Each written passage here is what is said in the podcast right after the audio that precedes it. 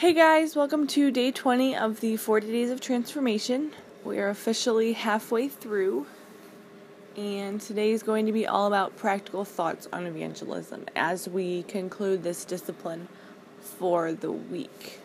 We want to give you a few practical thoughts on finding the person of peace that we talked about yesterday. Go back and check that out if you missed it. Today, we are going to also look at one of the most profound and liberating verses in the Bible when it comes to our topic of evangelism. But first, here are five practical ways to help discern people of peace in our lives. By definition, a person of peace is someone who is prepared to hear the message of the kingdom and the king. So, the first practical way is time. Not every sphere of society is open to the gospel. There are times for sowing and times for reaping, it says in John 4. I planted, Apollos watered, but God gave the growth. And that is from 1 Corinthians 3 6. Second is team.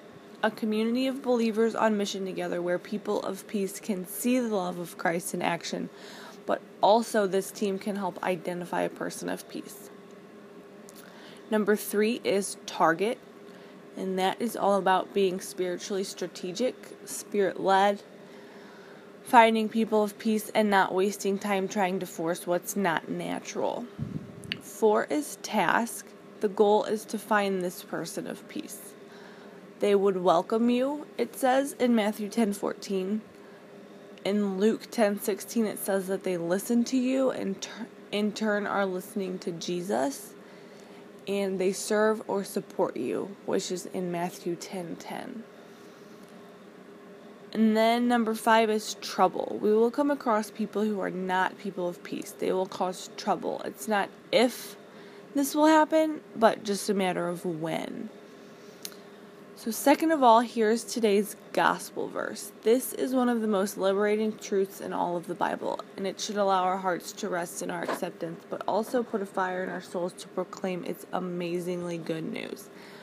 Romans 8 1 says, There is therefore now no condemnation for those who are in Christ Jesus. If you're a Christian, then you are holy and blameless before God. Everything needed for relationship with God for all time was accomplished sealed, and provided for you when Jesus died on the cross.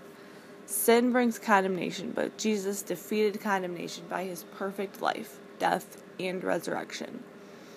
You have been adopted as a child of God with all the rights and privileges of a child. They are yours completely and fully. You have been fully accepted more than you could ever imagine. You are fully loved more than you could ever hope.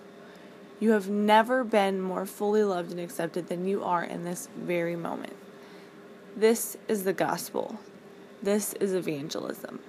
Preach it to yourself and to people of peace all around you today. Have a great weekend, guys.